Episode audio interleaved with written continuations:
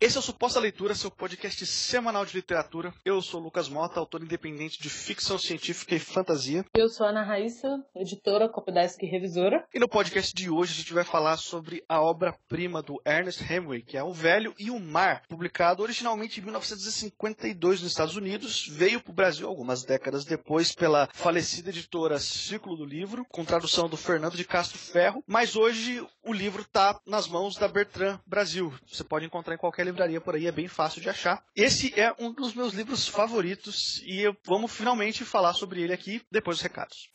E como sempre, se você que está ouvindo a gente também se inscreve, nós podemos te ajudar. Eu presto serviço de leitura crítica. Você pode pedir um orçamento, eu posso ler o seu texto e dizer o que está funcionando, o que, que não está, e ajudar você a construir melhor a sua narrativa dentro da sua proposta como autor. Eu faço revisão, copydesk e tudo que precisa depois que o seu texto já está pronto, quando você já estiver pensando em publicar, em, já tenha passado pela leitura crítica, passar por uma leitura mais para publicação, eu posso te ajudar. Os nossos contatos para você trocar uma ideia com a gente, para a gente fazer um orçamento, vão estar todos aqui, como sempre, e é só entrar em contato com a gente. E hoje a gente tem um recado adicional. Eu tenho um recado adicional, na verdade, que se você por acaso mora em Curitiba ou na região da aqui dos arredores de Curitiba, no dia 26 de outubro, na sexta-feira, às duas da tarde, eu vou estar na biblioteca do Paraná, aqui no centro de Curitiba, com um, uma mesa redonda no, na FLIB, que é a festa literária da biblioteca, que acontece todo ano. Eu vou estar com uma mesa lá falando sobre distopia. Então, a entrada é gratuita, eu convido você. E lá vai ser também o lançamento oficial do meu novo livro, Boas Meninas Não Fazem Perguntas, que teve uma campanha no Catarse aí mais pro começo do ano. Ele já está disponível para venda também. Mas, se você quiser participar do evento de lançamento, vai ser nesse evento aí do dia 26, às duas da tarde, lá na Biblioteca Pública do Paraná.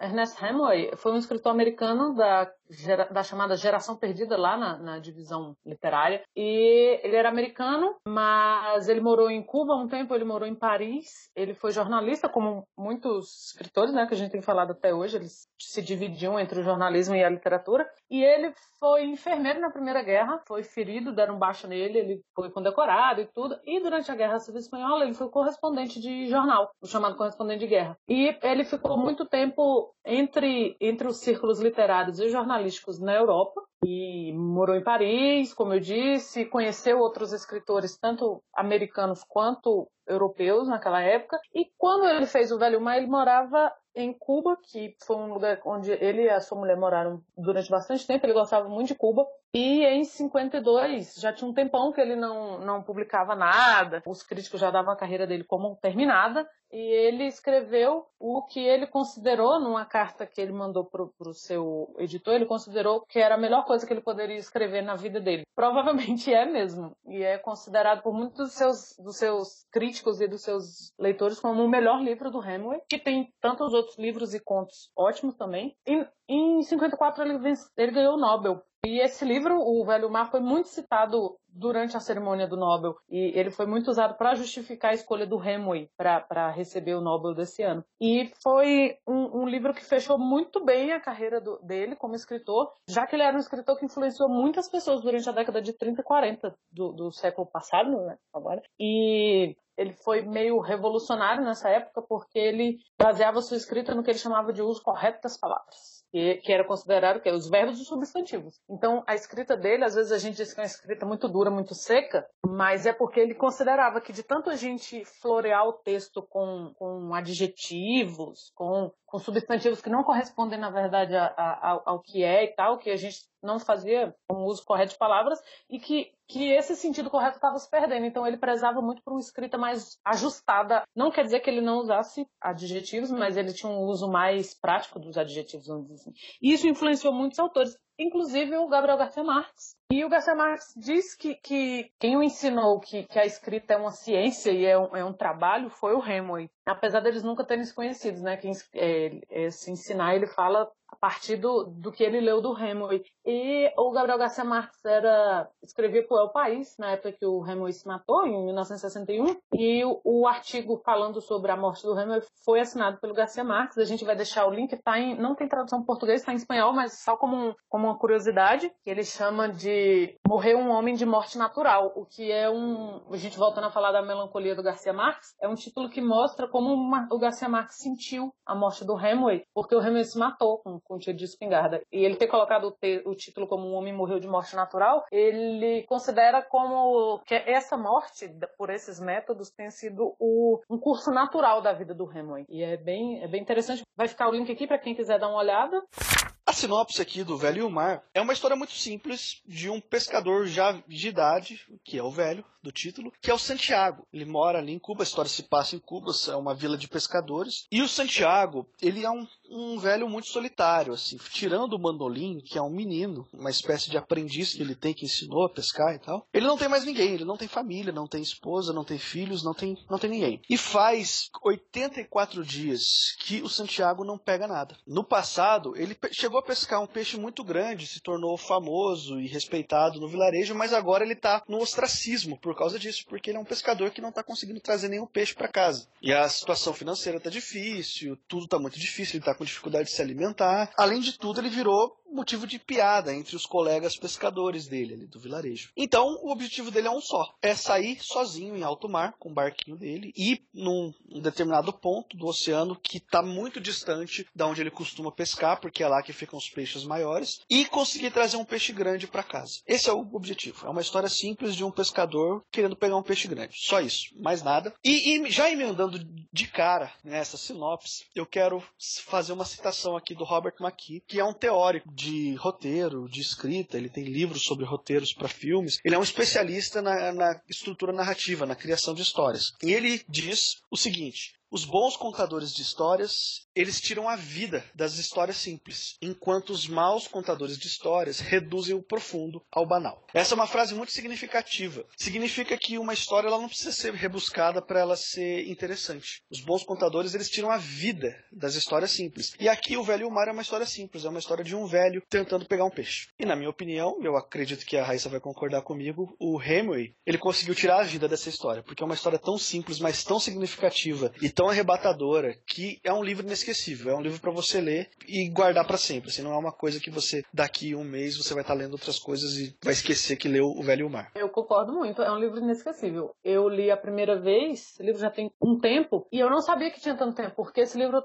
sempre esteve tão recorrente, eu sempre falei tanto dele, e eu sempre pensei assim, cara, tem que reler, tem que reler, tem que reler, que agora que eu reli, eu fui ver que já tinha mais de cinco anos que eu tinha lido. E que ele ficou é muito presente. E outra outras coisas que você vai lendo e, e, aquele livro não, não sai de você. Eu concordo muito com essa, com essa citação. E não é um livro banal, apesar de ser uma história muito simples. E, aproveitando, é um livro muito pequenininho. Ele tem cento e poucas páginas, dependendo da sua edição. É considerado uma novela, embora os teóricos não tenham ainda se decidido muito bem o que é a linha que divide uma novela de um romance. Então, alguns podem considerar um romance curto. E é baseado nesse núcleo de, de, de personagens. Então, talvez quem considere novela possa pensar nisso. Você tem um núcleo só de personagem, que é basicamente. Tem um, os pescadores da vila, que quase nenhum são nomeados. Você tem o dono da venda, as pessoas do terraço, e o, o Santiago e o Manolim. E os pais do Manolim, então, são pessoas que você ouve dizer, mas que elas não participam da trama. Então, talvez isso caracterize uma novela para quem gosta dessa distinção de tamanho reduzido e de personagem, núcleo de personagens reduzido. E outros, como a maioria hoje em dia tem considerado, é um romance. Não, não, não é um gênero inferior ao romance de forma alguma. Acho que pelo que a gente está dizendo aqui já dá para entender que a gente considera um dos grandes livros da literatura literatura, ou pelo menos nos grandes livros do que a gente já leu, tem essa divisão mais por questões mais acadêmicas mesmo. Não, não deixa perder, não é um livro mais simples porque é menor, e não é um livro menos complexo ou menos bonito porque é menor. Em adição a isso que você falou sobre novela e romance, hoje em dia no mercado literário, convencionou-se a achar, acreditar que a, a diferença está no número de palavras. Ou seja, acima de 40 mil palavras você tem um romance, entre 17.500 palavras até 40 mil palavras você tem uma novela, ok? Essa é a, é a divisão, a definição mais aceita hoje no mercado literário, não só no Brasil. Porém, existe também uma outra definição, e eu ouvi ela do Assis Brasil, que é um, escritor brasileiro que também dá, dá oficinas e cursos de escrita por aí, um, uma grande autoridade no assunto. E segundo a definição dele, uma novela seria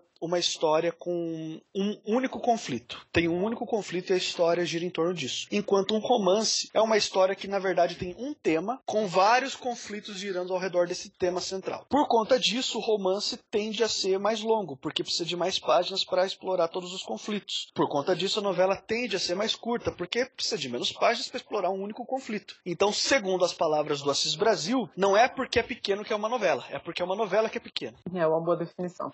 eu acho que podemos ficar com essa. Pela época que o Velho Mar foi escrito, eu acho que se enquadra mais nessa definição, porque essa outra definição de número de palavras ela está sendo aceita e difundida mais recentemente, assim, de alguns anos para cá. É, porque antes você não tinha muito essa divisão por palavras, até porque um cara, por exemplo, o Hemingway, que escreveu livros longuíssimos e escreveu contos, então, assim, na verdade ele não estava se prendendo muito ao número de palavras, eu acho que era mais a propósito que ele queria contar. O enredo, ele é, à primeira vista, ele é um enredo simples. Só que o que traz profundidade para o livro é, são as relações que são colocadas nesse enredo simples, ou pretensamente simples. A gente tem uma coisa que, que me toca muito, desde a primeira vez que eu li, é a questão da relação do velho com o menino. O, o Manolin, né? O, o Manolin é um, um aprendiz, do, como se fosse um aprendiz do, do Santiago, e ele é muito novo e ele tem um carinho muito grande pelo velho, e o velho tem um carinho muito grande por ele. Algumas vezes, quando o velho tá no mar e ele vê algum alguma coisa muito impressionante, ele fala: ah, se o rapaz estivesse aqui, ele ia gostar de ver. Assim. Então, a hora que ele tem uma cãibra na mão e ele só pensa no menino também, assim, porque ele tem uma câmera porque ele tá segurando um anzol e ele não pode saltar o anzol. E ele fala: ah, se o rapaz, se o menino estivesse aqui, ele ia, ele ia me ajudar. Então, eles têm uma relação muito, muito bonita, os dois. Tem uma hora que ele fala pro menino: o menino quer sair com ele, porque os pais proibiram, porque o velho tava saindo e não tava pescando nada do Santiago, já tinha quase três meses. E aí os pais falam: não, você vai ter que sair no barco que esteja pescando, afinal, né, era uma vila muito pobre. E aí o menino começa a ir, o menino fica todo sentido de não sair, de o velho sair sozinho, e o velho fala para ele: Não, se você fosse meu filho, é o que eu queria para você. Seus pais não estão errados, né? E ele, ele tem esse, esse carinho do menino como filho. E o livro fala que ele é viúvo, e, ele, e em algum momento ele fala que ele nem lembrava mais da mulher, que ele passou muito tempo sonhando com o mar, por ser pescador, e sonhando com, com a própria esposa, que já tinha falecido. E que hoje em dia ele sonha com as viagens que ele fez à África, e ele sonha muito com os leões. Essa imagem do leão é muito recorrente. Que ele chegou, ele, ele chegou a ser marinheiro e ele chegou na, umas praias da África, num, numa certa época da sua vida. A primeira coisa que ele viu foram leões na praia e ele ficou muito impressionado com aquilo. Você imagina, a Cuba é uma ilha do Caribe, né? Então a chance de você ver um leão em Cuba é nula. E, e você chegar na África e ver um bicho tão majestoso como é um, le, um leão e tão, e tão representativo daquele lugar que é do outro lado do oceano, aquilo marcou muito o velho. E é a imagem que ele levou para a velhice dele. É o menino, ele, ele pensa no menino o tempo todo, embora ele não sonhe com o menino, e ele sonha muito com essas viagens à África, ele refaz muito na cabeça dele. E quando ele fica com sono, ele pensa isso, assim, ah, eu vou dormir para sonhar com os leões. Essa relação deles é muito bonita, a forma como é colocada. A forma como o menino se preocupa com o velho, o velho gosta muito de beisebol, e ele fica... E tinha, tinha um grande, nessa época do que o Hemingway escreveu, tinha um grande jogador de beisebol, o Di Maggio, ele foi casado com a Marilyn Monroe, inclusive. Ele era muito, muito é, famoso na época e tal. E o velho gosta muito dele. E o velho acompanha os jornais para ver quem jogou, como foram os resultados e tal. E tem umas, algumas horas que ele faz, ou que ele vê alguma coisa e ele, ele se identifica muito com o Dimaggio, assim, ah, será que o Dimaggio ia gostar? Uma, uma, coisa bem, bem singela, chega a ser senil, assim, a preocupação dele se o Dimaggio ia gostar do que ele, do que ele fez ou do que ele viu. E alguém conta para ele que o, o pai do Dimaggio, aliás, era pescador, e ele fica ele sente um, uma identificação muito forte com, com o jogador de beisebol que ele nunca conheceu por isso. Se a gente para para ver, é uma, uma doçura até senil, assim, a relação dele com, com esse astro de beisebol e com o menino. Ele, ele vê no menino, ele é um velho que mora sozinho. Ele vai todo dia pela manhã acordar o menino e todo dia à noite o menino põe ele para dormir. E é uma relação de. Pro menino é uma relação muito significativa, porque é uma pessoa que está ensinando ele, e pro velho é uma relação muito significativa, porque ele já está no fim da vida. E, e é uma das coisas que, que o livro traz. E que, o, na verdade, o Hemingway ele não se aprofunda nisso, mas a forma como ele conta e a recorrência como ele conta, você vê a importância dessa relação no livro. Cabe até aqui uma, uma observação de contexto, né?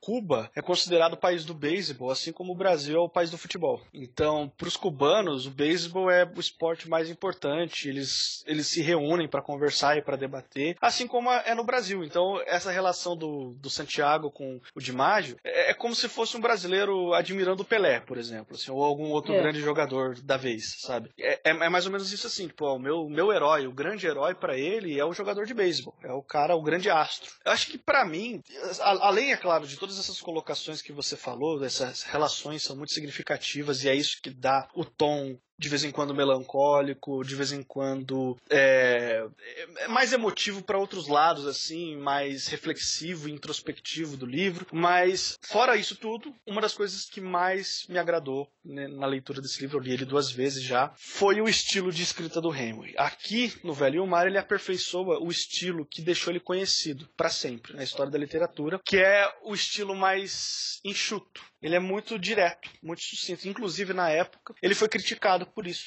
Algumas pessoas, alguns autores e alguns críticos literários consideravam a escrita do Hemingway uma escrita menor porque ele era simples demais, direto demais. E o Hemingway defendia que não, que você tinha que contar a sua história usando o mínimo de palavras possível. E aqui no Velho Mar é quando ele chega no auge da execução desse tipo de técnica, que é um negócio que eu adoro. O texto é liso, é liso, você não vai ver uma palavra sobrando. Assim, se você for o tipo de pessoa que, enquanto está lendo, você repara nesse tipo de coisa, você vai ver que é um livro muito, muito simples. Só tem o essencial para se contar a história, e quando você termina, você lê a última frase do livro, você não tem a sensação de que você leu algo superficial. Pelo contrário, parece que você leu muito mais páginas do que você realmente leu. E, e não no sentido assim, cansativo da coisa, mas no sentido de significado do que foi lido. Sim, a lembrança que eu tinha desse livro, da primeira vez que eu li, é que ele era realmente bem maior, assim, pela questão, pela quantidade de camadas que ele coloca. Você pode ler e ver a relação de um velho no fim da vida com a dificuldade de pescar, de se alimentar e de conseguir dinheiro vendendo aquilo. Ou você pode ver várias outras camadas de, ah, né, a, a relação com a solidão, né, da velhice com a solidão. Tem uma hora que eu é muito bonito que ele fala que ele durante a vida dele toda ele se acostumou a falar sozinho e a falar com o mar, mas que hoje em dia ele sentia muita falta do menino para conversar. Então você vê essa que a solidão é inerente da velhice, mas não é, às vezes não é só, não é uma escolha, sabe? E ele já tá num, num ritmo de vida diferente até da própria vila. Agora a gente vai para as notas de 0 a 5, como se eu não soubesse. Qual é a nota que você dá para o Galil Marrais?